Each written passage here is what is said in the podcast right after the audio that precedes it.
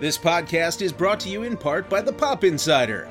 The Pop Insider has all the latest in news, merch reviews, and other geeky goodness. Whether you're a wizard, a Sith Lord, or a superhero, fuel your fandom at thepopinsider.com. The following production is part of the We Be Geeks podcast collective.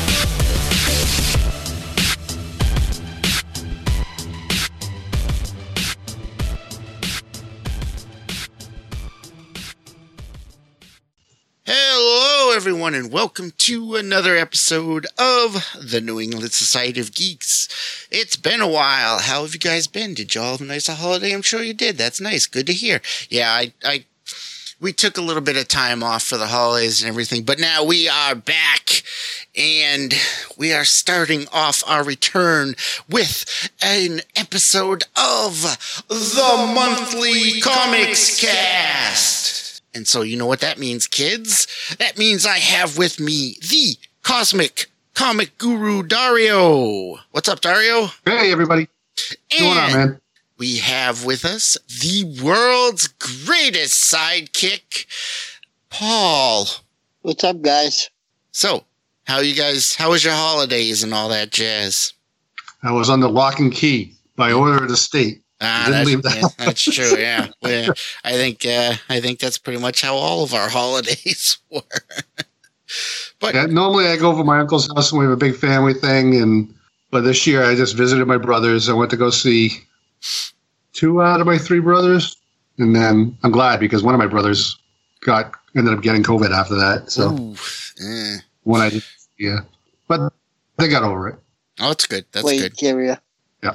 Good. Are you kidding me? I couldn't get a day off. I tried. Well, that's what happens when you work at a big retail store during the holidays. The evil umpire. I only get 2 days off, Christmas and Thanksgiving. That's right, though. Oh, true. Yeah. Well, that's what happens when you work at a big comic book store.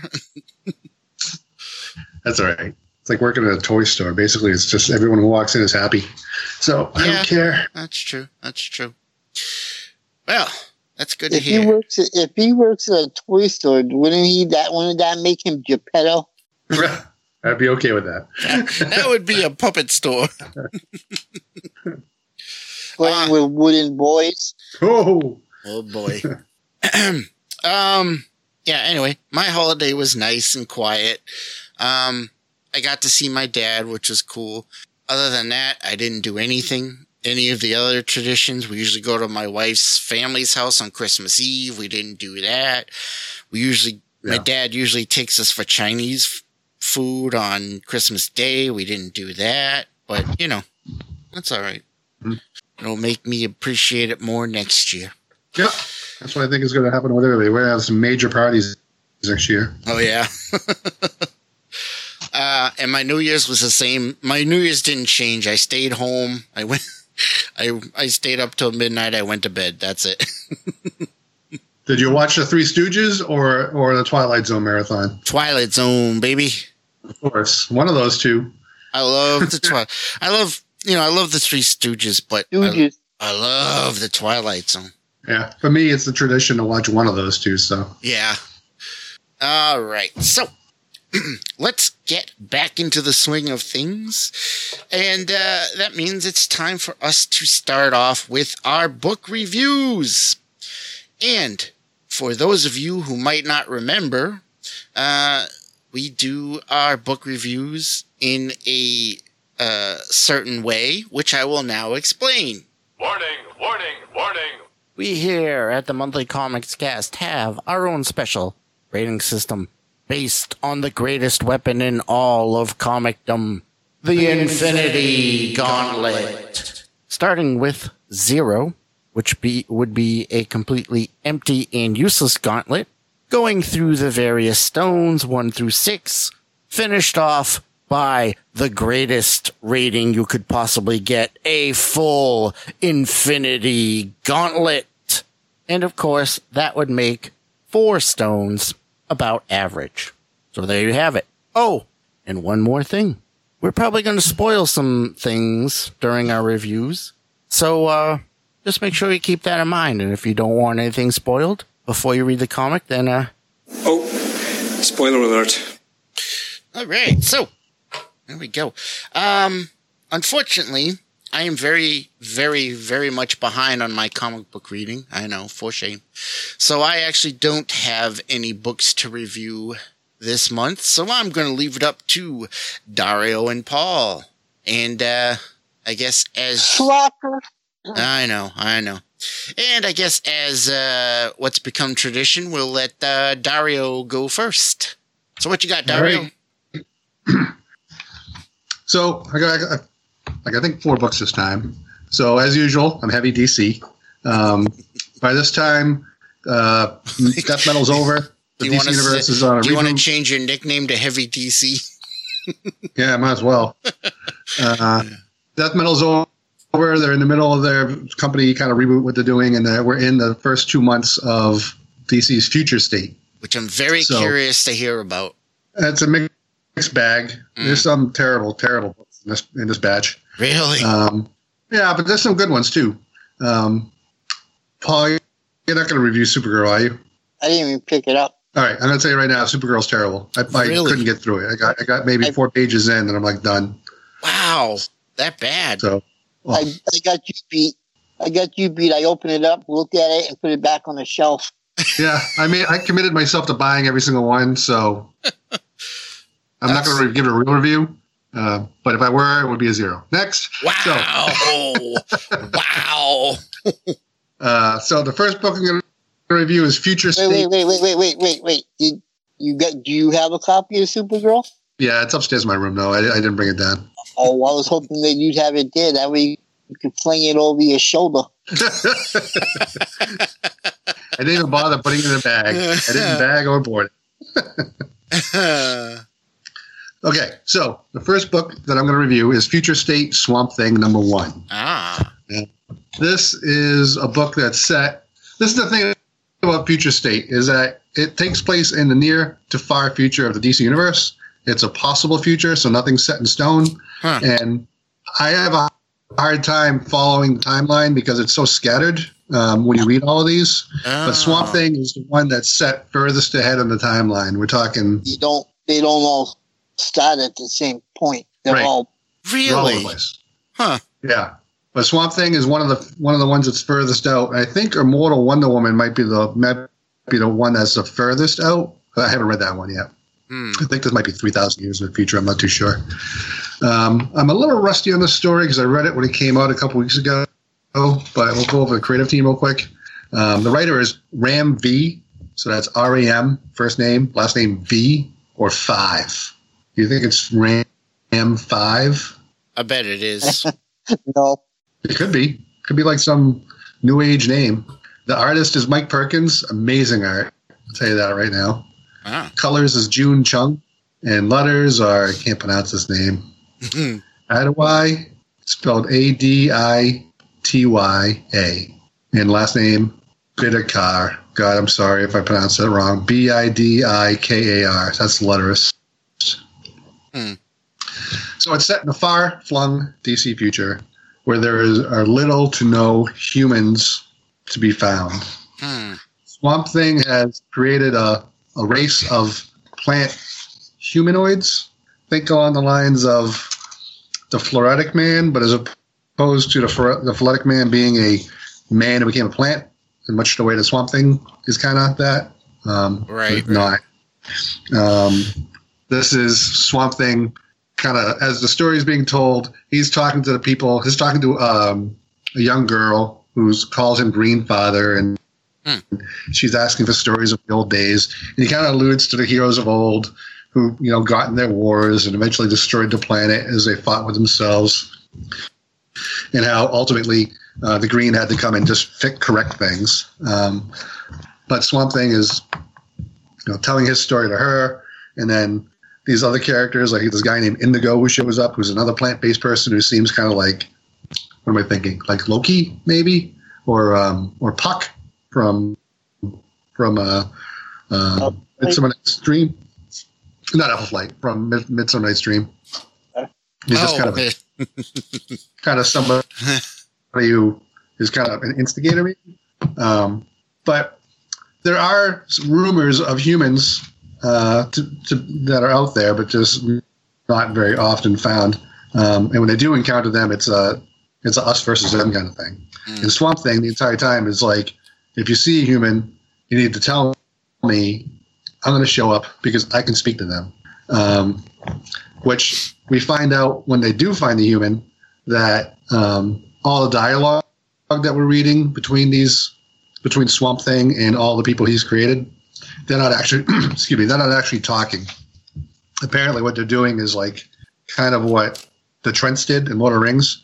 They're probably just kind of like swaying or they're doing something that is incomprehensible as language by humans. Right. So when the other ones find a human, they just think it's they think they're each other monsters because they can't communicate. Hmm. But Swamp Thing shows up and then he goes kind of talks like he did back in the old days, where it's like brief sentences, broken sentences, like he used to. Right. So he tries to talk to the humans, and eventually they find out that up north, outside of the green area that they live in, which is essentially New York, that there are a lot of humans and they're building a base, and Swamp Thing becomes intensely interested, so he goes to find out, and it ends with us finding out that those humans are being led by Arcane, who is the eternal enemy of Swamp Thing, and the Avatar. He's always been the Avatar for Rot, right? Or at least as that's been established in the last 5 or 6 years. Yeah. So it ends with us being shown that Arcane is in charge of that last band of humans, and that he's aware of Swamp Thing and his people down there, and that it's going to be a war. So I think this might be a 4-part series. I'm just checking real quick. A lot of these are only 2 parts. Swamp Thing is just a 2-part story. So the next issue will finish it off. Hmm. But I enjoyed it a lot. I thought it was good. The art was really good. The story flowed well. It's only a 2-part story, so next issue is going to be a fight, right? Okay. But if they kept this up, I'd keep up with it. There is going to be a Swamp Thing book. I just don't know who the creative team is. Hmm. And I can't tell you when it's going to be set. Review. What's my final review on this?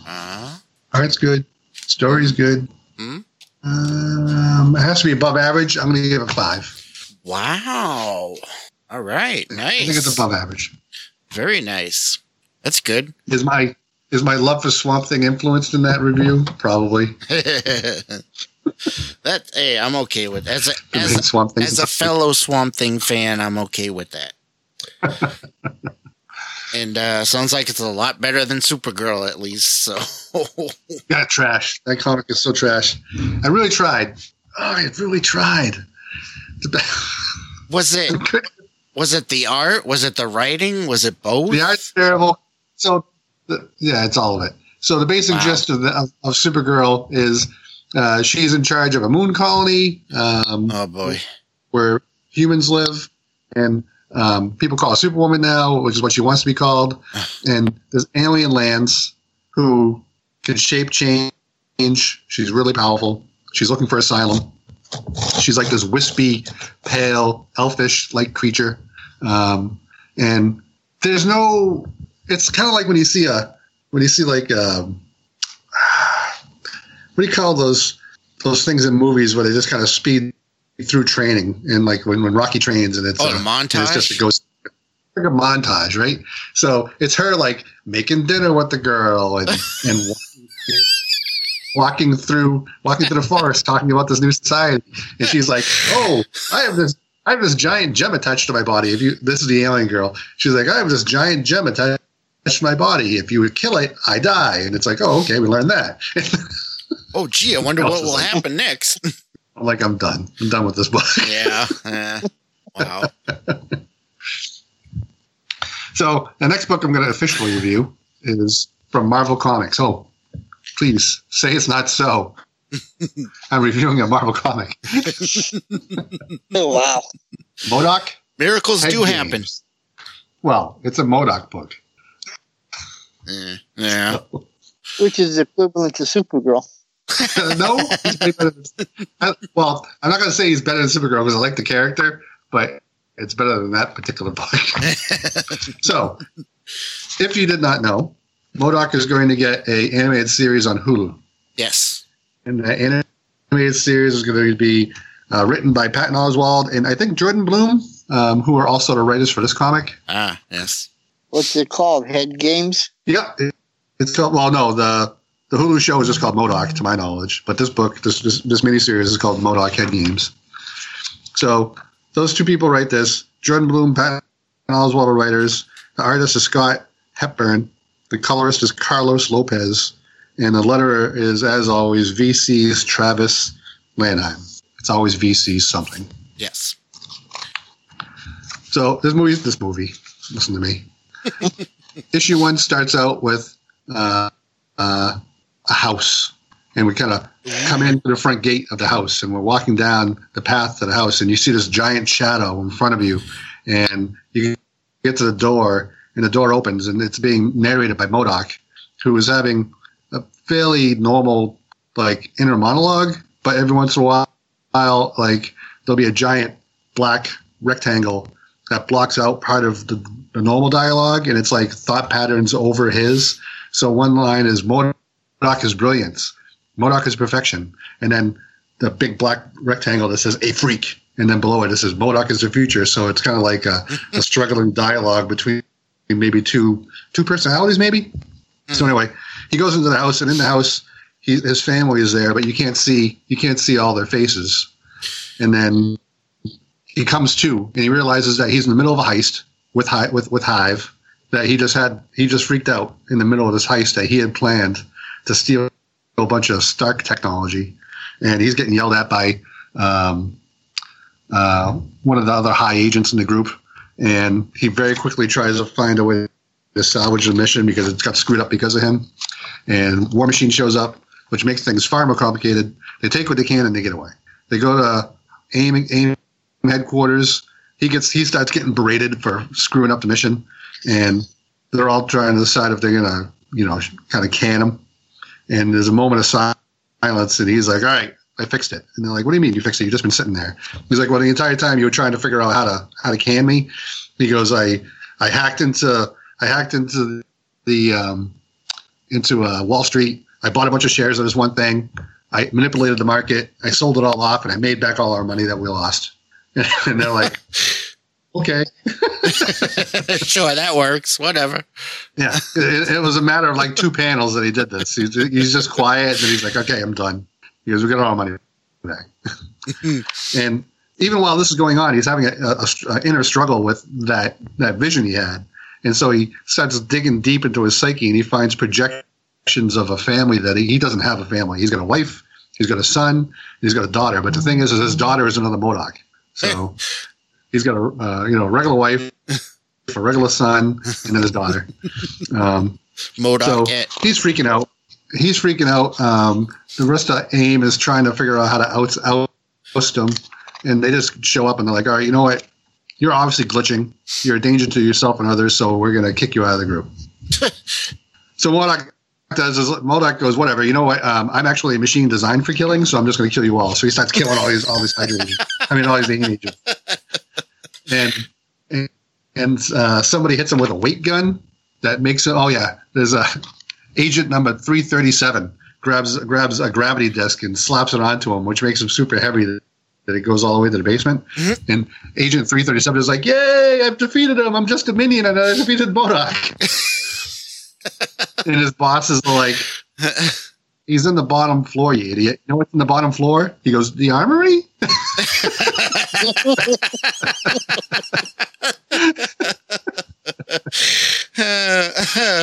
So he comes out with all this tech he stole. He comes out with like Pym particles. He comes out with a Herbie robot. He comes out with a Goblin glider. He comes out with all this stuff that they stole, and he starts wiping people out. And he gets away, and He goes to Tony Stark at the end, and he's like, Stark, I need your help. I have these files in my head. I think I'm going crazy, and you need my help. So that's how the first issue ends.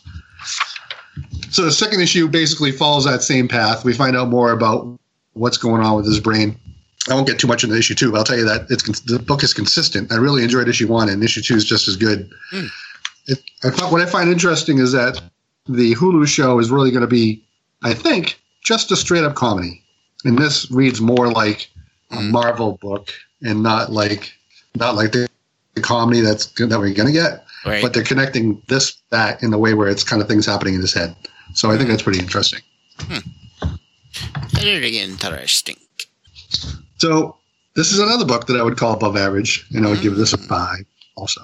Wow. All right. Good stuff. Pretty good one. Most of the stuff I'm presenting tonight. So the next book on my list, we're going back to the DC Universe. We're going to visit Future State Wonder Woman. Wow. This is the character created and written by Joelle Jones. I'm pretty sure she created this character.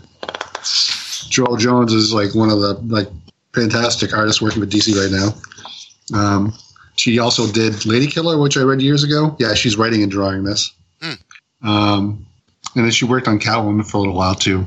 I remember not enjoying Catwoman that much, but that's all right. So Joelle Jones is the writer and artist. Jordi Belair does the colors. Clayton Cowles does letters. And that is basically it. So again, as I already mentioned, I don't really know where this one falls in the timeline, but this is the Wonder Woman from Brazil. I don't know if we ever learned her real name. I'm sure it's mentioned at some point. I don't remember off the top of my head. But she, I believe, is the daughter of Zeus and a Brazilian god. And that's interesting. She has a Pegasus. She's super strong. She's everything an Amazon would be. It starts right out when she's fighting a Hydra. She kills it, but as Hydras often do, they roll their heads back, and it's a little bit more complicated of a fight. The kind of the gag of the fight is that she's when she realizes it's getting to be a little too tough, she starts calling for aid, and she's calling for her friend Jerry, who we find out is her Pegasus, and Jerry is like just chilling out, drinking water from the river way over there, and so after her yelling for him multiple times, he shows up, and that's it. That's the thing when she's just kind of like, you're useless, not useless, not liberating him, but she's just like, you could have been more help. And then she's visited she goes to visit a forest sprite because she needs to go to the underworld to save somebody from the grips of Pluto. And she needs a sprite to get in because the sprite has a member reward and can go through the gates faster. So it's like going to Disneyland where they have the way for the people that don't have rewards and the way for the people that have rewards. Right. So the gag of this is just the tiptoeing past Cerebus, and there's a scene where the little forest sprite tells her to not to just follow my lead, do what I do. And Wonder Woman just walks up to the spin gate that's there, and she's like, "Forget this! I'm just walking through the gate." And of course, that wakes up one of the Cerebus's heads, and then she realizes that they have to kind of do it the regular way. Ultimately, there is a small fight because when they get to the ferryman from the River of Styx, they don't have the gold to pay him, so instead she steals the money from another dead guy, and then that causes there to be a fight. And then that's kind of after that fight ends. Our cliffhanger is Cerebus is fully awake because she caused a big fight, and that's where it is.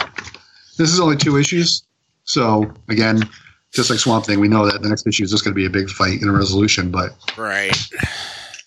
love the art in this book; it's amazing. I feel the story was average, so this book I only can give a 4. Oh, okay, still like not bad. The character's pretty interesting, and I think she's got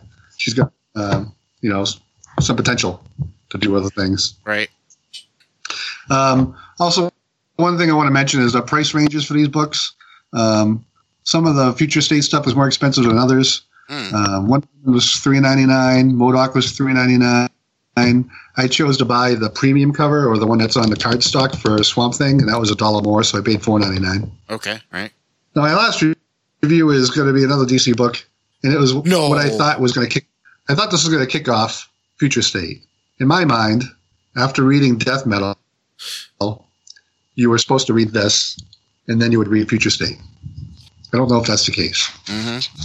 It's called Generation Shattered, and this thick book costs $10. Wow. $10 book. And it's got, well, you look at the cover. It's got, first of all, one of my favorite artists on it, Ivan Reis, I believe. Oh, yep. I love his art. And yeah, it's a compilation book. There's a bunch, every kind of story that focuses on different characters done by different artists, and there's different writers in here, and it's, mm-hmm. you would think maybe it's going to showcase the future of the DC universe and all that stuff. It's written by Dan Jurgens and Robert Venditti and Andy Schmidt, and art by Ivan Reis, John Romita Jr., Kevin Nolan, Rags Morales. I love his work. Doug Brainwaith. I don't know who he is. Oh, I'm familiar with him. You know who it is? Yeah. Emma Lupacino and more. Oh, and more. That's one of my favorites. Yeah, I love it and more. So it follows characters like Commandy. God, I love Commandy. Anything Commandy's in. I'm very passionate about Commandy. Yep. I do seem to recall that. It's got characters like Booster Gold. Booster Gold. Oh, he's great. I love Booster Gold. The writers of DC loved him so much they put him in here twice. Ooh. They gave us two different timelines: old Booster Gold and young Booster Gold. Ah. Dr. Light from Justice League International. Oh, nice, nice. Mm-hmm. Mm-hmm. Golden Age Batman. He's got purple gloves. Oh, and wow! Purple gloves and a gun. He's got like floppy ears because he doesn't know how to make good ears yet. We have Steel. Right after the reign of Superman. So he's a good character. Everyone likes him. I like him. So that's Super the Shaq Steel? Yep. No, it is the Shaq Steel. So yeah, Superboy. This is the Clark Kent Superboy, fresh from the pages of Legion of Superheroes in the Silver Age. Ah.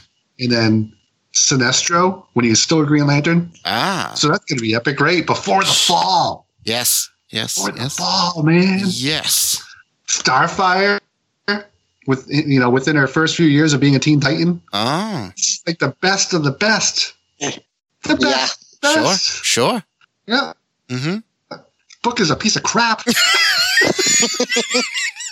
It makes no sense. The story's jumping all over the place.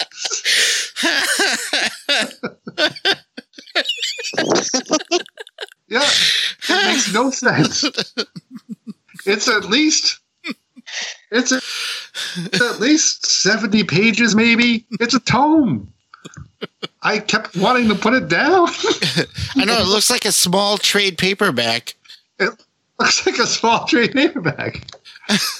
could care less where this book is going. It's a cliffhanger to this. And I'm like, whatever.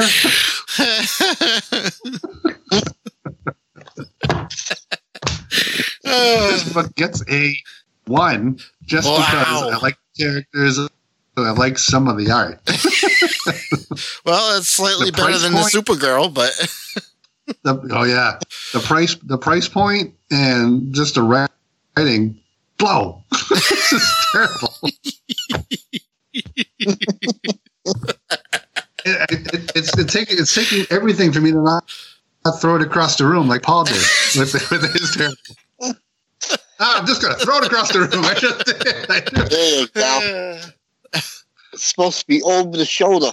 Yeah. Oh, no. I would have just hit the wall. I got some good air going that way. It went all the way across the room. I don't know. That book's so thick it could break stuff. Yeah, if my roommate was here, he'd probably be dead now. It was or at least unconscious.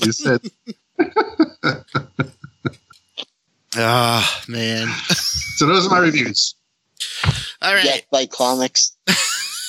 So that was some interesting ones there.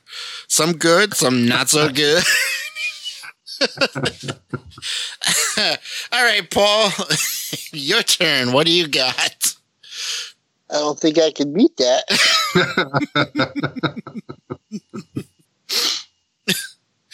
I knew I should pick up stupid girl.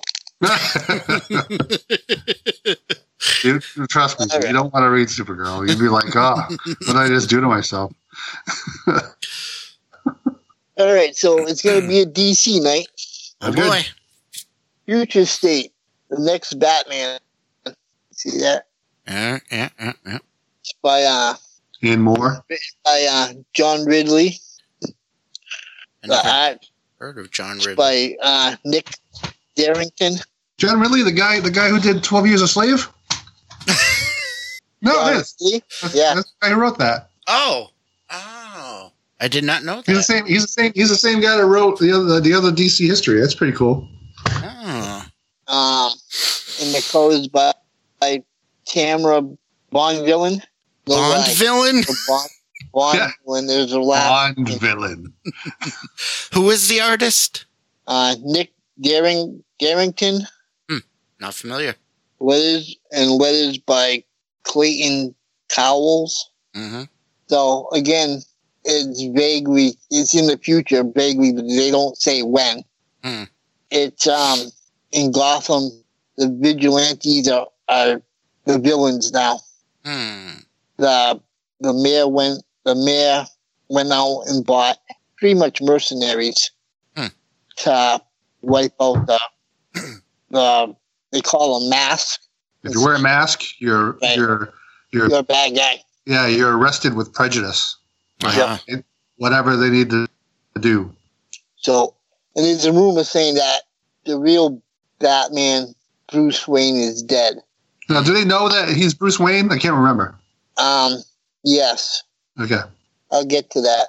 So, it starts off with, hold on. It starts off with this guy wearing like almost like a shadow mask, just a scarf wrapped around his face. Mm-hmm. Right. He's running down an alley. He's got dual knives. I think he's chasing somebody. And then what do you see? You see on the splash page, you see a symbol, Batman drop up and down on him, and they get into it, and then somebody off panel is saying, hey, halt. And it's a couple of Gotham police, just regular Gotham City Police Department. And they're saying, Batman is like number one. It's like public enemy number one. Right. Of course he would be. They want to try to bring him in, but he gets away with his grappling hook. Okay? Mm-hmm. He leaves a perp for them to clean up. So they flashback. They cut away to the Fox residence, which is Luke Fox and his mother having a discussion. Pretty much, like Lucas and what he's doing, and apparently. Luke Fox's sister is hurt. Oh, I don't know why. They haven't explained how it happened yet. And then they break away again to like a couple of kids getting initiated into a street gang wearing Bane masks. And their initiation was to go out and shoot somebody. They kill somebody. And then they'll take them in, and protect them. So it book keeps cutting back and forth with like multiple storylines. Some of it, I thought it was like the two kids getting, trying to do initiation. I didn't see any cause to that. Hmm. Then it flashes back to Luke Fox going to visit his sister in the hospital, and I guess he has a brother. That's a bad. I want to say a bad seed, right? Whether I guess he was away or whatever because of drugs or whatever. Mm. So this Luke Fox guy walks in and his brother's by her bedside, and she's like got like hoses because you can't breathe, right? Mm-hmm. So they get into it. They're like, you're like, what are you doing here? You left the family when we needed you the most, and blah, blah, blah. So the guy goes, you know what? It's good to be home. He goes, you take care, bro. And he leaves. And Luke Fox is like, you know, holding his sister's hands that I'll never, you know, I'll always be here for you. So it's pretty much that. It's like pretty much like the Prodigal Son storyline. You know what I'm saying? Yep. So. Yeah, I was thinking it sounds kind of familiar. Then they cut back. Then they cut to a third storyline about like two police officers that were partners. One retired. He said, "You know what? I've had enough of this. I'm not making enough money. You know, I can serve. I can make more money on the other side of the law." Mm. But he'll still, you know, because she's his ex-partner, that he'll try to help her out here and there without really getting his hands dirty. Right. And then it flashes back to the Bane street gang. So they're getting ready to tell the kids, you know, this is who we want you to go pop. So they do that, but the Batman interferes. He stops it before it happens. They're doing like a drive-by, and then they dump the kids out on the street. Batman pursues a car with the street gang in it, stops them, and then as they scatter, he goes back to the two kids that were trying to get into the gang. They pursue, and he pretty much said, "You can give me the gun, or you can keep. You know, you can do what you want. You know." He goes, if you want to pursue this, pull the trigger or give me the gun. And the kid eventually ended up giving him the gun. And his brother said, you know, you're supposed to have my back. And they go at it. And then the mercenary cops show up. Okay. So Batman throws, you know, smoke grenades to get the kids out of there. Hmm. By the time the smoke clears, they're all gone, pretty much. Batman's got them up on a building by like, you know, where the gargoyles are and like a clock. Right. It's, you know, he's trying to steer them straight. Your standard Gotham architecture. Yeah. Right. So, that's pretty much where it leads. And it cuts back. It goes into another book, the backup. Some movies have backup stories. Yeah, none of the ones I read had any backup stories. Well, the ones I reviewed. Huh. Well, you should be lucky. Well, the Justice League one. Did you get the Justice League? Yep. That was good, and I liked the Justice League Dark story a lot. I thought that was really good. Yeah. Hmm. Yep. In the Batman, the next Batman. Mm-hmm. Number one, the backstory was the Outsiders. Oh, okay. Okay. The one you're reading now, is that one, the backstory, is that one the Outsiders, or is that one? The Outsiders. That was the Outsiders? It's got Katana, the Signal. You read that? Yeah, I read that too. That wasn't bad. I didn't like it. I mean, out of all the ones I read. I didn't like it to the part I'm not even going to discuss it. That's fine. It was not as bad as Supergirl. Give it a run for the money, though. I mean, then like at the end they had Katana faces off against Black Lightning, whereas all he is now is energy. Oh wow! I don't know if you can see it. Yeah, he just shows up like a bolt of lightning, which is interesting. Yeah. So, and then the third one was Arkham Knight. They had like two backup stories. That was terrible. Yeah, really. I didn't even do the first page of that one. Wow. Arkham Knights was basically. Do you know who the Arkham Knight is, Derek? From the comics. Yeah, they introduced a character called the Arkham Knight like maybe a year or two ago. Yes. Yep. It's a woman doctor, I think, that used to work at Arkham. Right. And she just creates – she frees a bunch of the Arkham inmates and turns them into a knightly order. Mm. So you have everybody from Two-Face to Killer Croc to Tweedledee. Not Octavia. Tweedledum.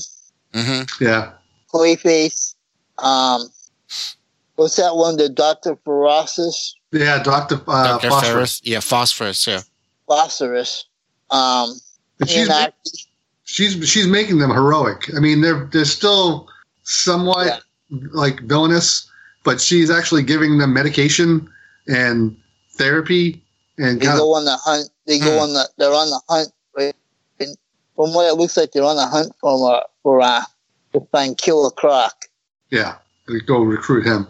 Yep. And I couldn't get into it. I think the big villain they fight is that Agent One or what? There's a number on his head. Do you see the panel? He's on it because the magistrate are 12. Faceless. What's that? 12. The magistrate is the mercenary group that Gotham hires, and they're faceless. They wear these hoods, and I don't. There you go. I'm making a connection that those guys are probably supposed to be like. Technique.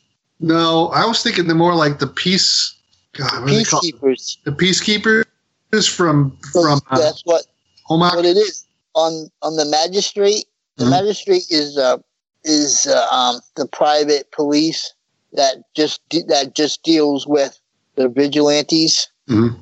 All right, you have what they call cybers, which are pretty much drones. Yeah, and then you have these the peacekeepers that are like the elite cops. Yeah, those guys are meant to go after the superhumans, right? Right. Hmm. And then the police just go after humans. The police just go after regular humans. So what do you think? Yeah.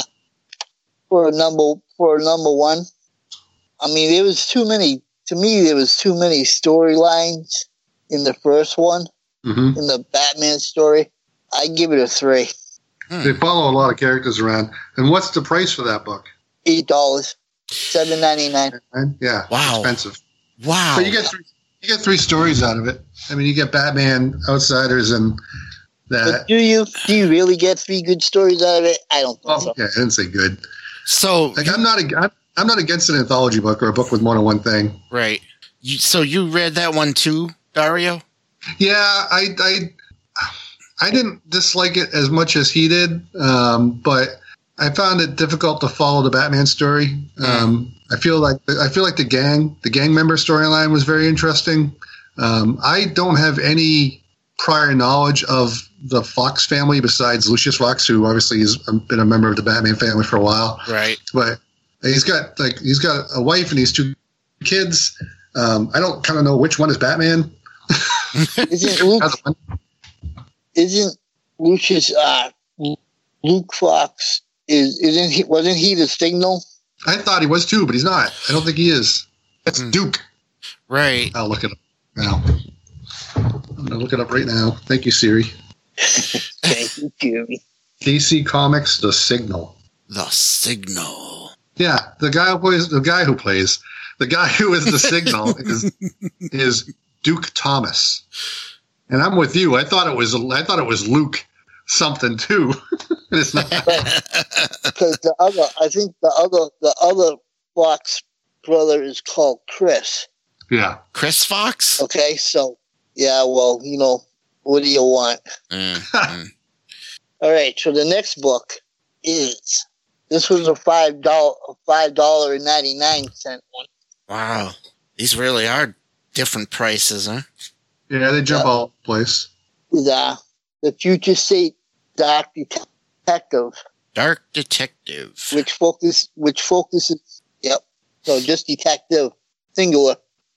It's This one follows the adventures of Bruce Wayne because he's still alive. Mm-hmm. I think this is set much earlier than the next Batman, right? Yeah. Mm. It's let's see. All right, the writer is I'm gonna butcher this. I know I am. Mariko Tamaki. Tamaki. Okay. No. Tamaki. Yeah, we'll say Tamaki. The art and cover is Dan Mora, Mora. Mm-hmm. The colors is that Jordi Belair. Yep. What is? You gotta be kidding me. Oh, my favorite letterer. You gotta be kidding me. How do you pronounce this? Aditya? Aditya. That's the first name. Okay. And the other one is Biocar. Okay. I think Biocar fought Godzilla at some point. Right? They would have, but Supergirl got in the way. Anyway. So it starts off with this girl is in a cemetery, looking for you got like a holographic like tablet. Mm-hmm.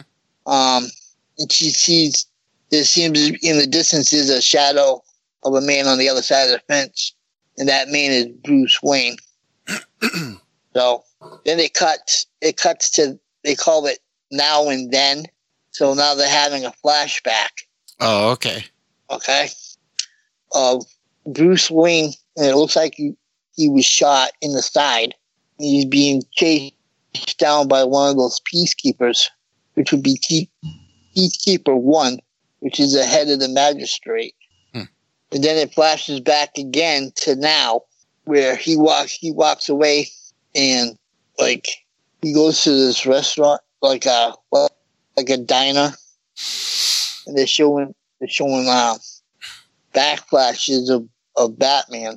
And he gets into a conversation with with a lady sitting there about like the legend of Batman. He goes, "Well, how can you believe about some guy that dresses up as a bat?" A valuable question. So they keep flashing back and forth. They show like after he leaves the diner, he's banging on the door, and what it is, it was like the Jack Napier scene with the underground doctor surgeon. Oh, okay. With the, Exactly. It's exactly what it is. Then then it cuts back to the head of the magistrate. What, did he go get his face changed? Huh? Well, how did Bruce go to the doctor? You get the bullet removed. Oh, yeah, okay. Never mind. So they flash back to the magistrate, 01, and he's given like a brief a debriefing about how he shot Bruce Wayne, aka Batman, and that he thinks that he killed him because he fell when he shot him. They were on the docks, so he fell into the water. He just figured he plugged him once or twice. That's all you need. But ain't nobody gonna survive that. You shoot a guy. They fall in the water, out of sight, you're done. Dust off your hands, walk away. We all know that that's the way it always goes. Yep. So then they just talk about, they show Bruce in different scenes about like break up a fight, helping the elderly. Oh, that's nice. Cross the street. Yep, stopping a mugging. It's the Batman we deserve. It's the Batman we deserve. And it pretty much flashes back to how Batman and Peacekeeper Number One fought on the dock. Peacekeeper Number One. Which, after I also read Number Two. Peacekeeper Number Two? No. Of the dock detective. Mm-hmm. And the guy has red hair and a mohawk like Jim Gordon did back in '52. Oh, God. Yeah. You know what? I had thankfully erased that memory from my mind. I know, right? You're welcome, hey. Then the back issue, the backstory for this was the grifters. You know, I like the grifter story a lot. I thought it was really good. I didn't read it. I'll tell you, I don't like grifter. He's a member of Wildcats. I never liked Wildcats. Right. And when DC tried publishing a book for him during the New 52 early on, I read it, and I didn't like it. Yeah, this backup story for the grifter I thought was really good. Huh. He kind of played him. He kind of played off like Deadpool, but without the instant healing and stuff. Ah, I see. You know, he's gambling. He's cheating. These people show up. He gets in a fight. He's losing. You know, he's cracking wise during the fight. He goes on a run. He takes a job for this guy, and he gets picked up by the magistrate, and Lucas Fox is in the car, and he's like, "You're rich. You can get out of this yourself." And he's like, "No, Grifter, you got to help me. They're gonna lock me up." And so he's like, "All right, I got a plan." And Lucas Fox is all, "What's the plan?" And Grifter like kicks Lucas in the face and knocks him out, and then tells the driver, "He's like, hey, this guy's on his own blood back here. You need to come back and help him." So they go back there to help him. Grifter like puts him in a leg lock and snaps his neck, and then Lucas wakes up and he's like, "Why'd you kill that guy?" He's like, "I didn't kill that guy. You killed that guy." The entire time he's denying he did it. He's like, "Oh, it's your word against mine. You killed that guy." Hey, did you read the Teen Titans? I did read the Teen Titans. It was really good. Interesting. I don't know much about the character, the Red X, but do you want to talk about that? Because I gotta go check on something real quick. Well, before we do that, just can you give us a quick rating? Oh, wait, is it? Oh, give us a rating. You're struggling because you love Batman and you don't want to give it a bad rating. I know. I like the artwork. I just don't like the fact of going back and forth. Yeah. You know what I'm saying? I get another 3. Another 3. Mm-hmm. Only because I like the character and the artwork. Mm. You want Bruce Wayne back. You want regular Bruce, young Bruce. I want Dick Grayson to take over as Batman. That's what I want. I'll talk about that when I come back. All right, he's going to Robin. I am. I'll be right back. All right. So Titans was good, basically. Derek, it was God. So. This is Future State Teen Titans? Yeah, Future State Teen Titans. I don't have the book in front of me, so I can't go over the creative team or any of that stuff, but I can tell you I read it. I can tell you I liked it, and I can tell you that I would give it I'd give that a 5, too. Wow. Okay. I thought it was interesting. It follows Robin and the Titans. It kind of tells two stories, and it's kind of one of the things that Paul's kind of struggling with, where they kind of, not only is it set in the future, but they're jumping back and forth to like what happened before and what happened after and what happened before and what happened after. Right. So in the Titans, we see them as a cohesive team, putting together the Titans Tower to teach kids, and then we see them later when they're fractured and they're working as separate teams. And Nightwing is bitter. In fact, there's a scene where Starfire is like, "You're more and more like him every day." Obviously, him being Batman, and they're being haunted by some past decisions. Like something happened to Shazam, a.k.a. Captain Marvel, as I will always call him. Something happened to him that they haven't really alluded to yet, but he has his own book coming out too. And there's a character called the Red X, which I don't know much about. I feel like he was from the cartoon, but I don't know. But anyway, he's kind of running around.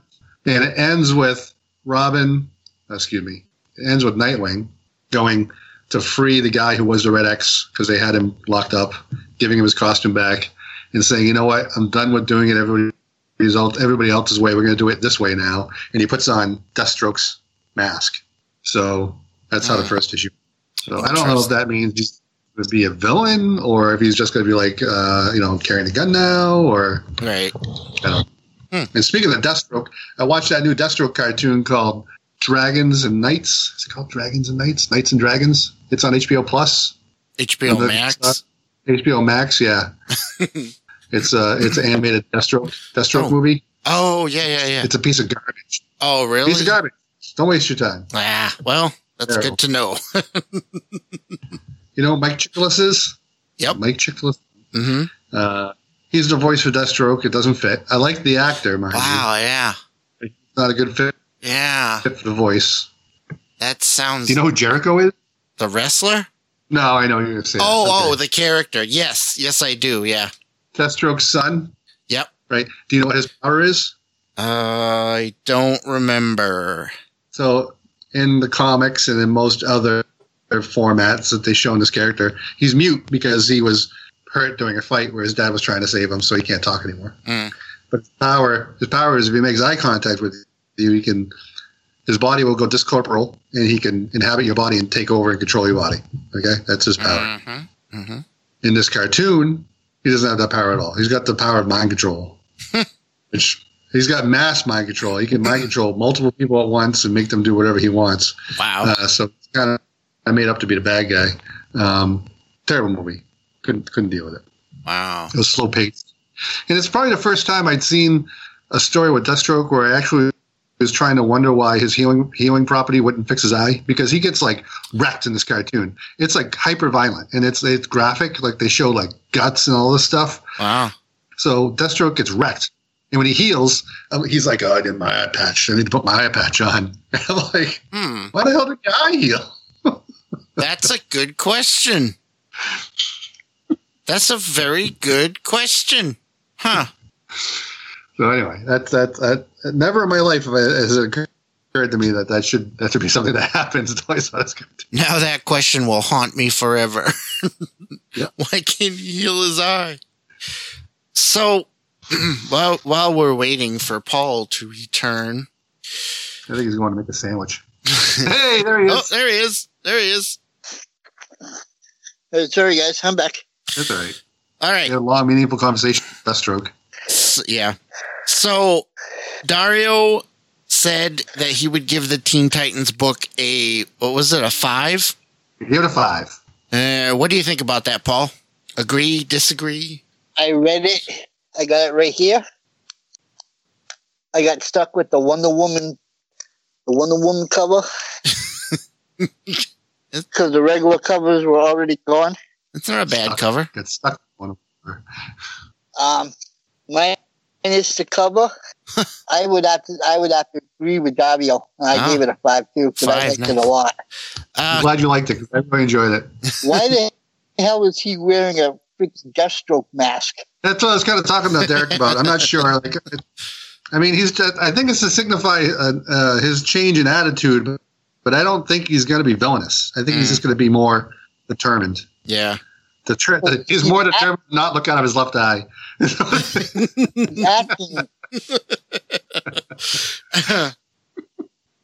You guys had all that time, and that's all you came up with? Yep. That's it. Yes. Hey, Paul, since you have the book there, could you read us the creative team, please? Yep. Hold on. Now, the Red X, okay? Mm-hmm. Yeah, we were talking about that. Was that from the cartoon? That's what I said to him. I don't know who the Red X is. The only time I've ever seen him is in the cartoon, so I don't know. I think it's Robin. That's all I know, yeah. He was getting trained by Slade. Yeah, right. Yeah. So I don't know what's going on. Yeah. Like I don't recall that ever being in the comic. So. All right. Loretta. Now Cowboy X. I know who Cowboy X is. I know who Racer X is. Electric Company. Anyway, yes, the writer is Tim Sheridan. Is the writer. The penciler. The artist is Rafa Sandoyle. It sounds familiar. First name is Rafa. Then the last name is Sandobal. Yeah, sounds Rafa like it's right. Yeah. The inks are Jordi Terracana. Yeah, he did one of the other books, so they did. And the colors is Alejandro Sanchez. Alejandro. All right. So that was what you both give that book a 5. That's pretty good. Oh, Dario went away. I give it a 6. I give it a 6. Don't tell Dario. I couldn't stand leaving that comic sitting on the floor. I had to go pick it up, even though it's a piece of trash. I think you should throw it again. And I'm putting it back in its bag. That's how much of an addict I am when it comes to comics. Wow. All right. Putting crap in a bag. What do you think? What do you think of what when they merged Beast Boy with Cyborg? That was pretty cool. I like his name too, Cybeast. Yeah, I do. I like that. They don't explain how it happened, but the two of them get merged. So it's kind of like composite Superman. You know, he's half Superman. Right. Yep.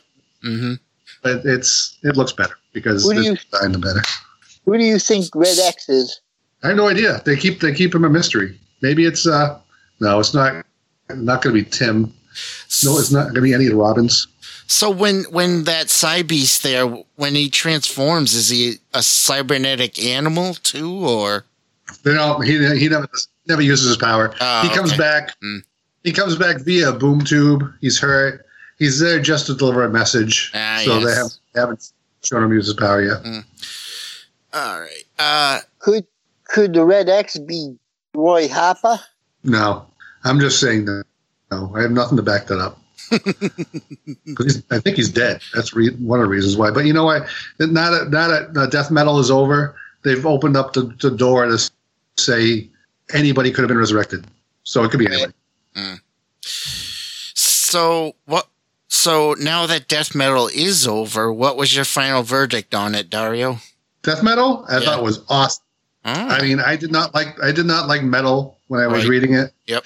Death metal just gave in to the insanity, and it had really awesome character designs. I think that the art in it was over the top. I think all the connecting storyline books, because near the end there was like a dozen or more spin-off books that you kind of had to go and read, but it wasn't necessary to read them. But every single one of them had good art, good story. There's a little side story that they did that ran through Justice League. They had Cyborg, Nightwing, Starfire, Lex Luthor, and I think Detective Chimp.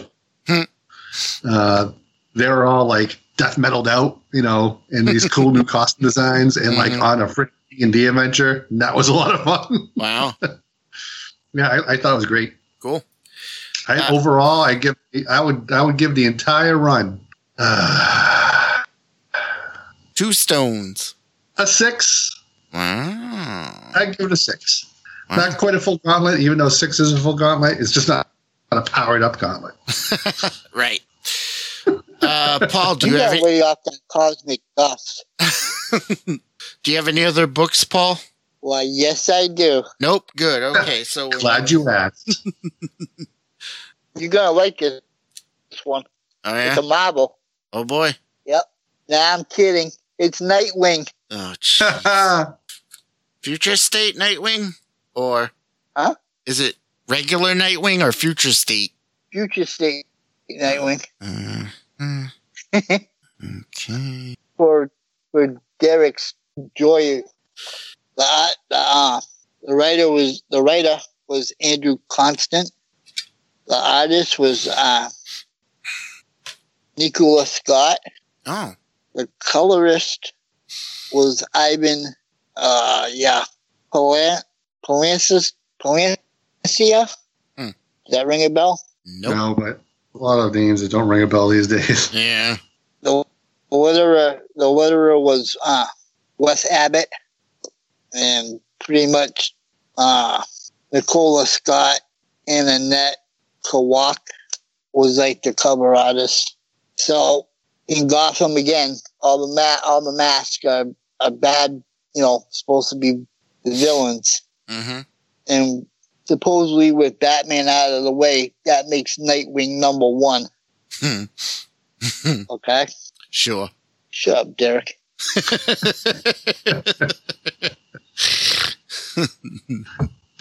So Nightwing's out on patrol, and a couple of the cybers stop this couple after curfew. I guess it's a curfew in Gotham. So this couple was out after curfew. So the cybers were trying to detain them, and they kind of put up a resistance to fight, so they don't get arrested. Mm-hmm. Right. Nightwing comes by and takes out the cybers and tells, get off, you two get off the street. Well, the guy says, I'm a big fan. Can I shake your hand? And Nightwing goes, no, you can't. And he hits him. He bounces the sticks that he uses. Mm-hmm. He bounced it up and caught the guy out right off the chin. Oh my God! Typical Nightwing being a jerk. Yeah. And he goes, your posture was all wrong. He goes, he broke it down to he knew that they too were like agents undercover. It's the old bait and switch. The old bait and switch. Ah, yeah. Yes. So he takes them out. With no proof, but that's okay. Zero proof. This is going to happen. It's Nightwing. Yeah. He's going to lead the Justice League someday. Yeah, right. So they're trying to maintain him. So he smoke bombs, gets away. There was a sniper that hit him in the back of the shoulder. But he had armor. Mm. He really didn't take nothing. So he snuck up on. He got behind the sniper, and they get into it. And he pretty much freaking knocked him out and left him there. So as the story goes, they're talking. What are you gonna do? Batman's dead. Blah blah blah. Nightwing gives him some. I'm gonna take. Whatever. He may be dead, he may not be dead. So they tussle, he knocks him out. Nightwing leaves. The sniper comes to, and through the Comlink earpiece, yeah, they go, how did it go? And he goes, mission accomplished. Another bait and switch part 2. No. Yes. No way. It's way. I'm going to show you this panel about what I said earlier. I don't know if you can see the... Yeah, I see a lot of stuff. A lot of moving images. See that right there? Yeah, the Mohawk. The Mohawk. Like I said about Jim Gordon. That's the Peacekeeper number 1. Okay. Is it Jim Gordon? Yeah. Is it Jim Gordon? No. There's some dude in the Mohawk. There's some dude in the Mohawk. It's the future, Paul. It's a wannabe, hey. It's the future, man. You can do what you want in the future. Yeah, man. It's totally rad. Y'all done. Y'all done there, Supergirl. So they show Arkham Asylum. That's where Nightwing's hanging out. That's where his headquarters is. Okay. Is it a cell? No. He's got the whole thing to himself. Oh, is it empty? Yeah. So I wonder if this is after Arkham Knights then, because Arkham Knights, they establish it's empty there and that. Hmm. I got the freebie that some comic stores gave out that kind of sets the timeline out, but I haven't looked at that yet. Oh, it's almost impossible to find. Thankfully, one of my customers got one for me. Because it's abandoned. They say it's the ruins of Arkham Asylum. So he's inside and he's talking to Barbara about what just went down. Mm-hmm. And he goes, you know what? We all need rest. Why don't we just shut down for a while and then we'll remerge and we'll talk about this in the morning. So they cut off, and he seems throughout all this he's acting more like Bruce, like hiding and lurking in shadows. Mm-hmm.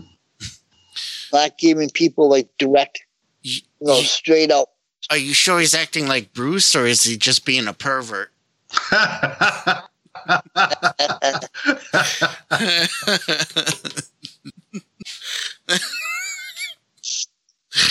We'll talk to oh, buddy. So it comes back to a flashback of Bruce saying that he'll never, you know, I know what you're going through. This is right after his parents got killed. Mm-hmm. And Bruce says, I'll never let you down. I'll always be there for you. Mm. And Dick's like he says, I let you down. That I wasn't there to help you. Pretty much talking to himself. Mm-hmm. Because, I mean, they all think that he's dead. And then there's like he senses that somebody's there. So he goes and investigate. And the person that showed up is the next Batman. So is it Dick Grayson, Bruce Wayne, and Tim Fox, the next Batman? They're all together in the same place, or is this? No. Okay. The Bruce Wayne was just a flash. He was thinking about it. Yeah, okay. I got you. I'm with you. It's just Dick Grayson in the next Batman. Yeah. So Dick goes, "Hello, Batman." Calls him Batman. He goes, "Arkham, welcome guest. Maximum voltage," and he electrocutes him. Oh. Says, "Welcome, Batman." Zap. He goes, so the next Batman goes, "Ouch, maximum voltage." And Dick goes, "Yep, you bet. People call you Batman." And then, because the guy is like still like prone, he's on the ground. So Dick contains him, and he goes, pretty much, you know, I don't want to say this without doing any spoils. Oh, don't worry about it. We're doing it. We can do. I gave a spoiler warning. He goes, "Well, all right." The next Batman, it goes, "Well, did you look under the mask?" He goes, "You knew who I am?" He goes, "No." He goes, "I know you're not Bruce. Your posture and everything is wrong." He goes, "You do you." He goes, "I know you're somebody else under the mask, but I know you're not Bruce Wayne." I love it. It's a very accepting Dick Grayson. You do you. It's all good, man. We're all brothers, man. We're all Batman, if you think about it.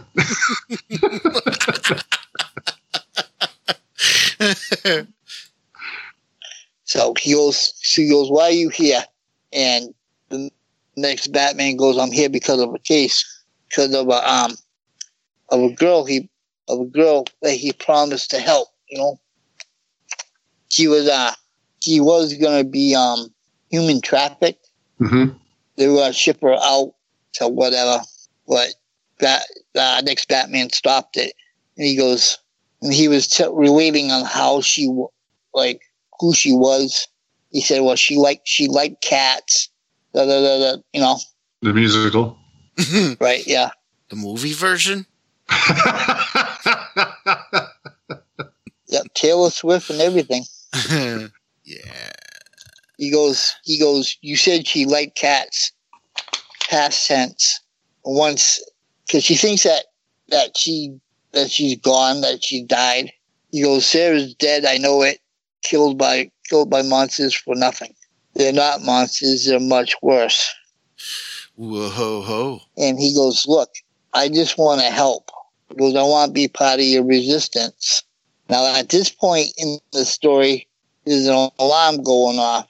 And Dick goes, hold that thought. I think Arkham has some more new administrations. So what it is a couple of the magistrate shows up at Arkham. And then they're going to break it in, you know, storm the castle. And that's where they leave it. That's because that mission accomplished bit. I bet you when the sniper shot Nightwing, you probably hit him with a tracker. Yeah. See? Look at that. Genius. Yep. Exactly. A writer. You should be writing this stuff, Dario.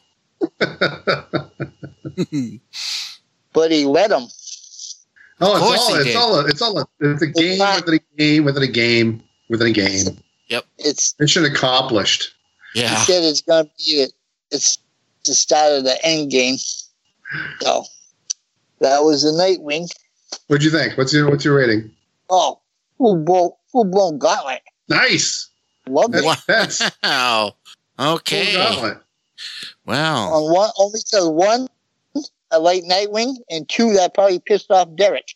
Look at that reaction. Grayson bounces a freaking billy club into some guy's chin. At least two people said mission accomplished. Yep. All right. You huh? What? What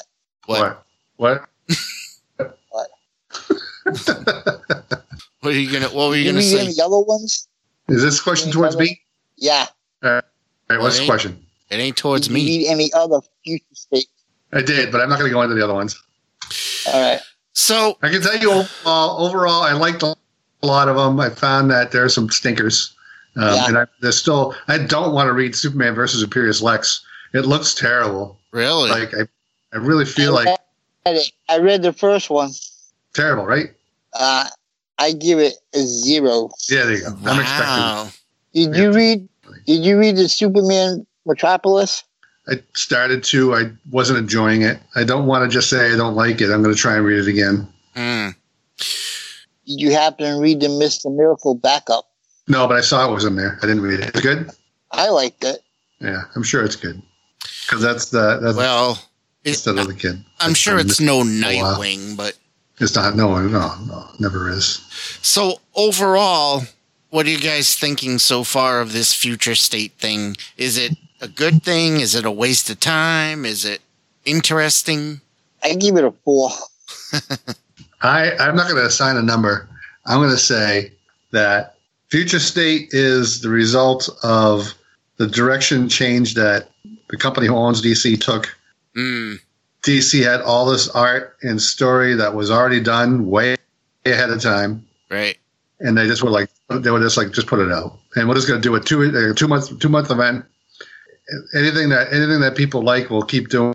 If they don't like it, it doesn't count anyway. Which is why, I mean, right? The big things are going to get a push. Like the next Batman is going to get a push. He's getting another series after this. Wonder Woman's getting a push after this. I don't know which other books are going to get a push. Mm. Titans Academy. Maybe Titans. I don't know. Yeah, in April. So they solicited it, and then Robin's getting his own book, and I don't know where this is going to go. The crime syndicate's having their own miniseries. Yeah, honestly, I can't even tell you how I feel about what the direction is that DC's taking. I think it'll all shake out. This is going to be the COVID year for DC, where everyone's like just kind of throwing shit against the wall and hiding under desks. Right. So. Sort of like at the comic store. Yeah, pretty much. So that brings me to our next topic of discussion. Let's get into some movies and television. And we will start off with a little discussion about the movie Wonder Woman. And so before we begin... Warning! This will probably be some spoilers, but... It's been out for a while now, so I think we should be good. Also, I want to point out that for Wonder Woman, my wife and I and a few of our friends and family rented out our local theater to go see Wonder Woman. So that was. I was going to ask you. I was going to ask who watched on TV and who watched it in the theater. So I'm glad you brought that up. What about you? I saw it on my TV here, because we have HBO Plus.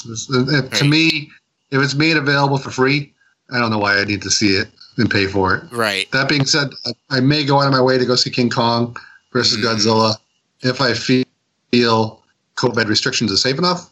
But I'm going to probably just have to watch that here. Well, we just thought it would be fun because it was just you could rent a whole theater, and it was just, you know, us and a couple, a small selection of people. So anyway, grab You grab your thing of popcorn, run up and down the aisles. Yep.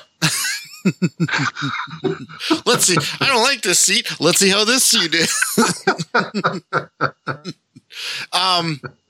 Wait, did you put him and running in the same sentence? I did. Although I did at the beginning tell everybody, even though, you know, we're all friends and family, if any of you people talk during the movie, I will kill you. But anyway, I don't think there was any problem with talking during that. Yeah. So, Paul, I know you didn't see Wonder Woman. So, Dario, what did you think? There's a bit of a pause there. Mm-hmm. So, I love the... Okay, this is not your question. My answer is I love the first Wonder Woman movie. Yes, I did too. I did not... Although, I did not love the second one. Although the third act was a little... but overall, the movie was great. Right. So I did not love the second Wonder Woman movie. I did not hate the second Wonder Woman movie. I recognize the flaws this movie had. Mm-hmm. I recognize the strengths this movie had. Mm-hmm. I think the first Wonder Woman movie had a bit of an ensemble, especially with the fact that they had Steve Trevor's, you know, Howling Commandos, which is not what they were called. Right. But they had those characters, you know, against World War One Germans. Right. They had the atmosphere. They had that great, you know, trenches scene and all that stuff. Mm-hmm. This movie had a lot of like bad decisions. Yes, yes. A lot of just her and Steve Trevor. Again, that in itself is a bad decision. I don't know why this movie did what it did with Steve Trevor when he could have just been resurrected. Mm-hmm. So, Paul, it's a big spoiler, but there's this thing called the Dreamstone, mm-hmm. but they kind of accidentally discover it. My friend Mike Ebert thought it was kind of funny that the black market that was selling all the stolen magical artifacts actually took the time to inventory it and write receipts for everything. Nice. But Wonder Woman gets her hands on the Dreamstone, and she doesn't know it's a Dreamstone. She just casually thinks, "Oh, I love Steve Trevor. It's been 60, 70, 80 years, and I've not moved." I know, right? Just like, get over it already. Come on. And then the girl who plays Cheetah. Kristen Wiig, yeah. Kristen Wiig? Yeah. Who does a great job. She does a great job. Yeah, I thought she was good. She wishes she could be more like Diana because Diana's a strong role model. Right. But she also doesn't know Diana's Wonder Woman. So inadvertently, without realizing it, she's wishing to be like Wonder Woman. So that's why she gets powers and stuff. Right. Although not Wonder Woman's powers, but... Right.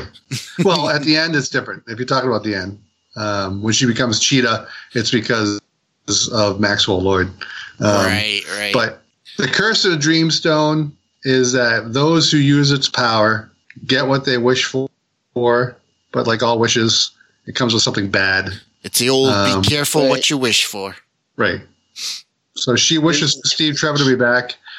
And he comes back to life, but not as himself. He inhabits the body of some other guy. Yeah, but they barely use that at all. You know what I mean? What do you mean? Like, through the whole movie, like, he came back and they showed in the beginning, oh, I'm actually this dude, whoever this dude is. Well, what happened to that dude, first of all, when Steve Trevor took over him? Yeah, that's the thing. This is the thing. So here's a human being who had a life. Mm-hmm. He didn't have a marriage, but he lived in an apartment. He had a job. He had a bike. All these things that we saw he had. Looked a little bit like Steve Trevor, but he wasn't Steve Trevor. So Wonder Woman wishes Steve Trevor to come back. Steve Trevor's psyche smashes into this guy and for all we know kills the other guy. Right. Or just overwrites his personality, right? So no matter what, the original guy is in a confined space where he can't control his own body, right? So sort of like Dead Man. Yeah. Yep. Kind of, you can think of it. Kind of, yeah. So Wonder Woman sees this dude as he is, and then once she figures out that it's Steve, she can only see Steve. So the rest of the movie, we get the other act, Chris Pine. The rest of the movie, it's Steve, and you forget that he's inhabiting this other guy. Right. Because so they go never, off and they bang. They never do anything. They bang, and essentially she's assaulting this other guy's body. Against this,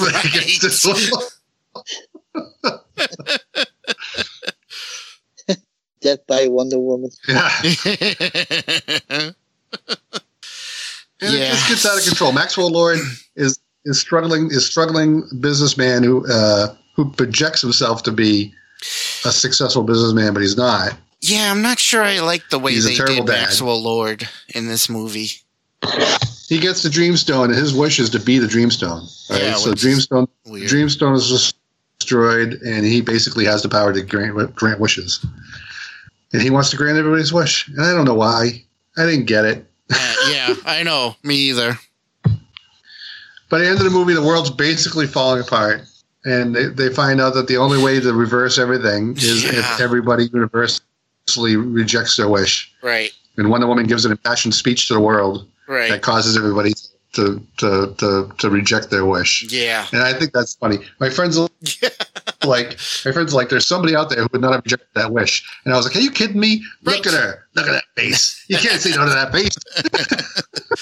There's probably, and the other thing is, what if there's somebody that has like a, I wish the entire human race was wiped out or something some crazy stuff that. Anyway, so yeah. The more I'm talking about it, the more I'm thinking it's a terrible movie. I know. I know, right? Look at that face. You can't deny that face. I know. That's all I gotta say. But basically, I kind of just asked me to check my watch. I kind of feel the same way you did. I didn't. It's definitely not as good as the first movie. But on the other hand, I didn't hate it. I just, I remember my first reaction was, well, that was a movie.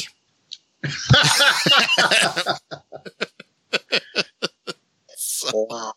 I kind of felt like when I walked out of The Last Jedi. Like I walked out of The Last Jedi thinking, I don't want to say anything bad about this movie.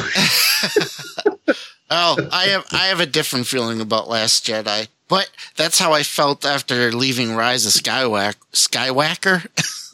Skywalker. Rise of Skywalker. I was like, I don't want to say anything bad, but yeah. So I don't know. So after the first Wonder Woman movie, I thought, hey, well, the DC stuff is not good so far, mostly. But there's Wonder Woman, right? But after this one, I'm like, oh, well, I don't know if I can still say that. Well, there's still Shazam. We can blame it on COVID. Yeah. It's a movie that technically didn't exist. Yeah, sure. All right. It's too bad. Well, I think they already said Kristen Wiig's coming back as Cheetah in the next movie anyway. Yeah. All right. That's something. Maybe she'll just get bitten by a radioactive cheetah. Yeah. Well, there you go, kids. That's a little Wonder Woman talk. Let's move on to something else. Let's talk about the latest Marvel show to come out on Disney+. And that is WandaVision. Now, so far, as of this recording, there have been 4 episodes released, but we're going to try not to spoil too much of the 4th episode because it was the newest one. But as far as the first 3 episodes go, spoiler alert. So, WandaVision thoughts. Again, Paul has not seen it yet, so. Okay, so I thought Infinity War and Endgame was great. Mm-hmm. I also liked the Easter eggs that for the Marvel Universe that they put into the new Spider-Man movie with the blip. Yes. Everybody coming back. Yes. From that. Mm-hmm. And when Disney Plus was announcing all their shows, I was like 100% on board with watching Winter Soldier and the Falcon. I'm like, yeah, I want to watch this show. And WandaVision, I don't know. Whatever. WandaVision, I don't know if I'm going to like this show. But man, do I want to watch Winter Soldier and the Falcon. And WandaVision came out first. Right? WandaVision is freaking amazing. Oh. And I am so amazed as much as I like this show. So amazing. Oh, I love it. I love it. Now, there was initially some mixed reaction with the first two episodes. Right. But we don't know that it's heavily based on vintage television. Right. And so every episode is literally a full episode of a sitcom from that era. So the first one's a 50s era sitcom. Right. The second one's a 60s era sitcom. Yes. The next one's a 70s era sitcom. Right. And it's so literally a full episode with a laugh track and everything. Yes. It starts off with I Love Lucy. Kind of. It's more, no, it more like Van Dyke. Yeah. All right. But it's a full sitcom episode. The first couple of episodes. Yeah. It's only like 30 minutes long because that's what they were back then. Mm-hmm. It's a smaller aspect ratio. Yes. It's got a laugh track, but then weird shit happens. Yes. To make you know it's not just that. So. And yes, and I think maybe some people didn't quite understand what was going on. But for me, and I don't know about you, Dario, but for me, I was having fun watching the episodes and paying attention to all the Easter eggs and things in the background and things like that as well. There's a lot of stuff I missed because it went by too fast. Yes. But I mean, there's stuff I tried to pick up on. But I've been reading articles, here's the Easter eggs that were in episode one. And I'm like, oh, cool. Yeah. Yeah. And, I don't know how much of a spoiler it's a big spoiler, but I was very it happened in three, but it's kind of I was very excited to see the twins come. Oh, I knew that was coming. I knew they were going to have the kids. So, just the fact that they went there. I see. Yeah. So, Paul, in the first episode, it's kind of like a Dick Van Dyke kind of a thing, and the biggest thing is we get introduced to the people in the neighborhood, and the kind of weird, creepy thing that happens is they almost watch a person die right in front of them, and either one of them had the capacity of saving this person. And after some weird, in character, not pleading, you have to see the scene. There's a character basically pleading for help, but without doing so. Wanda's Vision, go save this guy. So Vision gets up, totally out of character, and saves this guy. And then he goes back to being Dick Van Dyke, which is interesting. Yes. Okay. In the second episode, which is more like I Love Lucy / Bewitched. Okay, yes. That's right. All right. That's basically when you kind of realize that I don't even know how to explain that one without giving way too much away. There, you start seeing more hints that there's something weird going on. There's evidence of an outside source, watching these people. Paul's asleep. Sleepy time, very good. His name is Paul.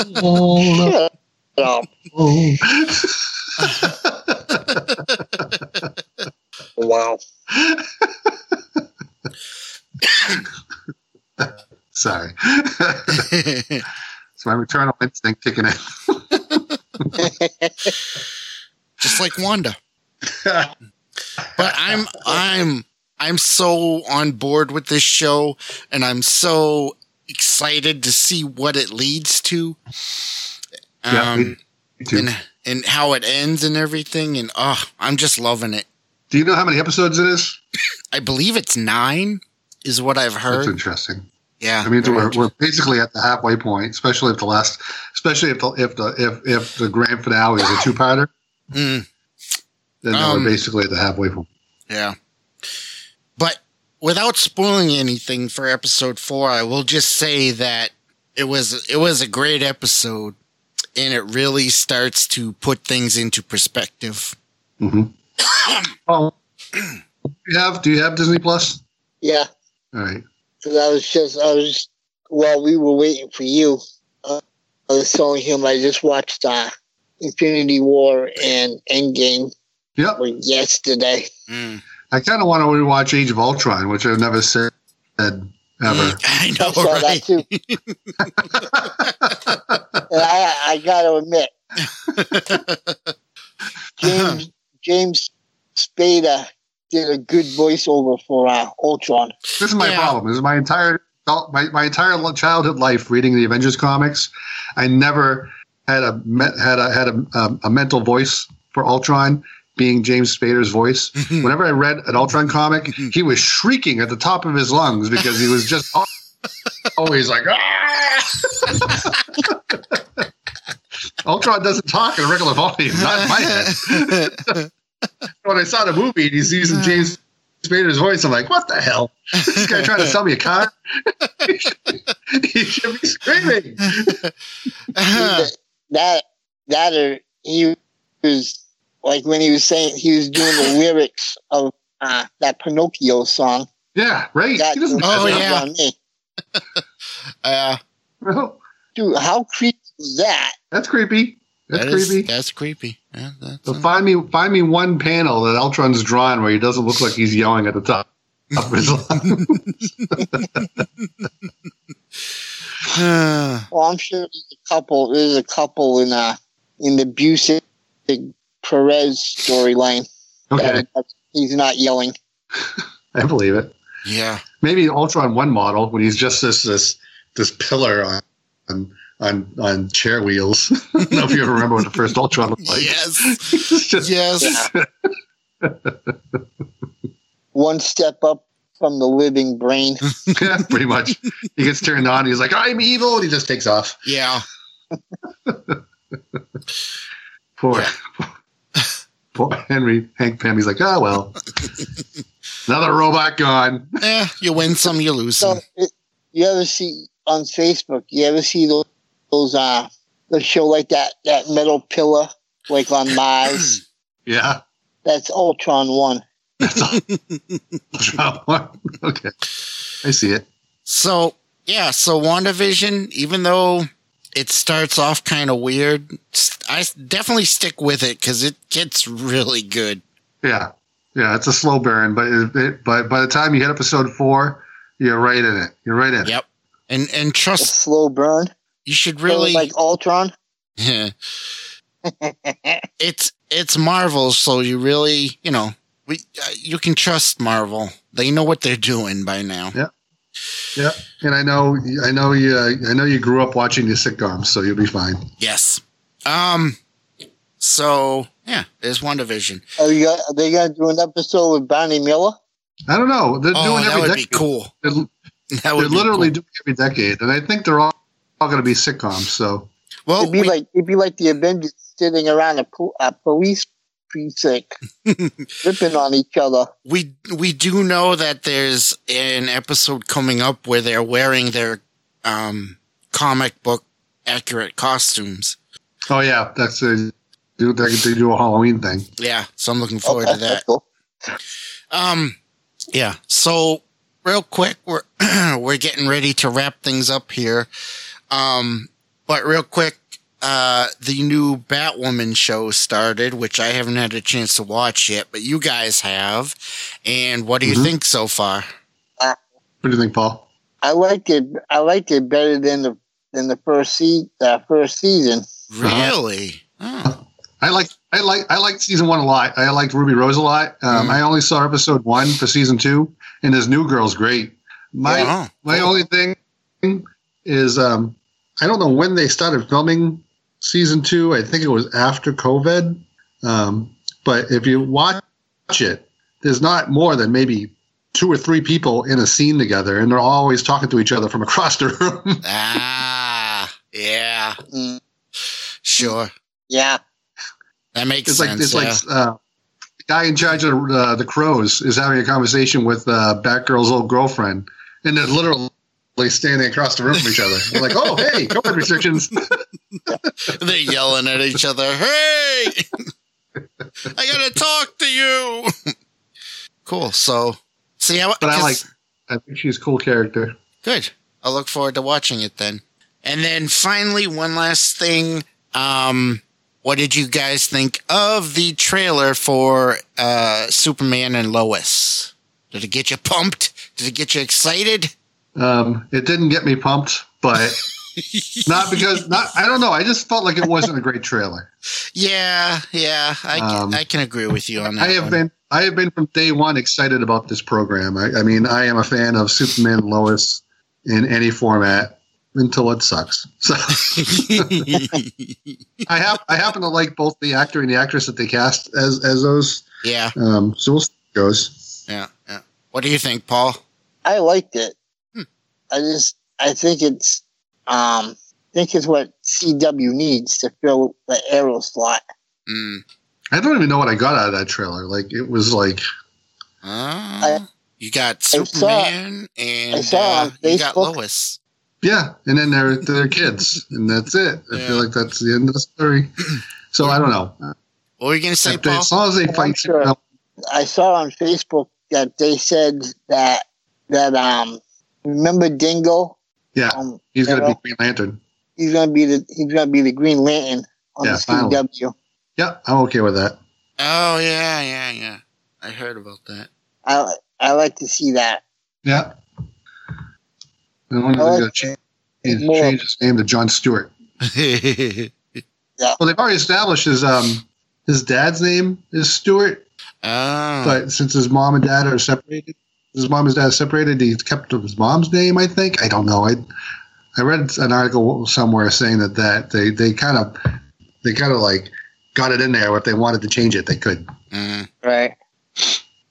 He'll probably become a Green Lantern, and whereas his dad's probably gonna be a cop, so whereas he's a space cop, he's gonna probably go take his dad's name.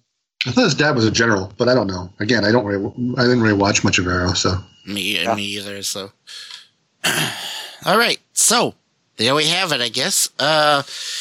Any last things you guys wanted to say or add? Not really. I think I told you guys this. I don't think I said it on the program, but I started reading The Other History of the DC Universe by John Ridley, and I haven't finished it yet, but I've enjoyed it quite a bit so far. I'm about halfway through it. I suggest people read that. So cool. Excellent. Any last words from you, Paul? On that history of the universe, mm-hmm. Should we read that before or after Supergirl? I started reading it after Supergirl. I'll tell you that. It was a breath of fresh air. Well, that's why you like it so much. There's something interesting. So much better. You just go take your sleep. You just go to sleep. Yeah. I'm good. All right, kids. I guess that will do it for us for this evening.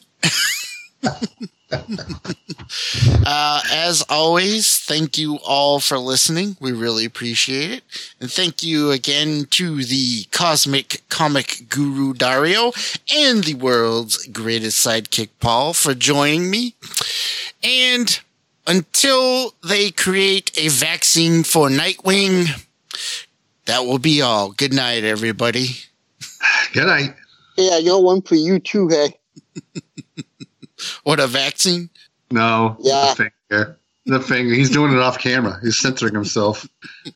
Better. Good night, everybody. I'm just glad you got a tablet. Yep. Thank you for your cooperation. To contact the New England Society of Geeks, you can email us at nesogpod@gmail.com. That's nesogpod@gmail.com. Follow us on Twitter at Nesog Podcast. That's Nesog Podcast. Find us on Facebook on our New England Society of Geeks podcast page. Follow us on Instagram at Nesog Pod. That's Nesog Pod. Finally, if you could find it in your hearts, we would appreciate it if you could give us a rating or possibly a review on wherever you listen to this podcast. Thank you and good night.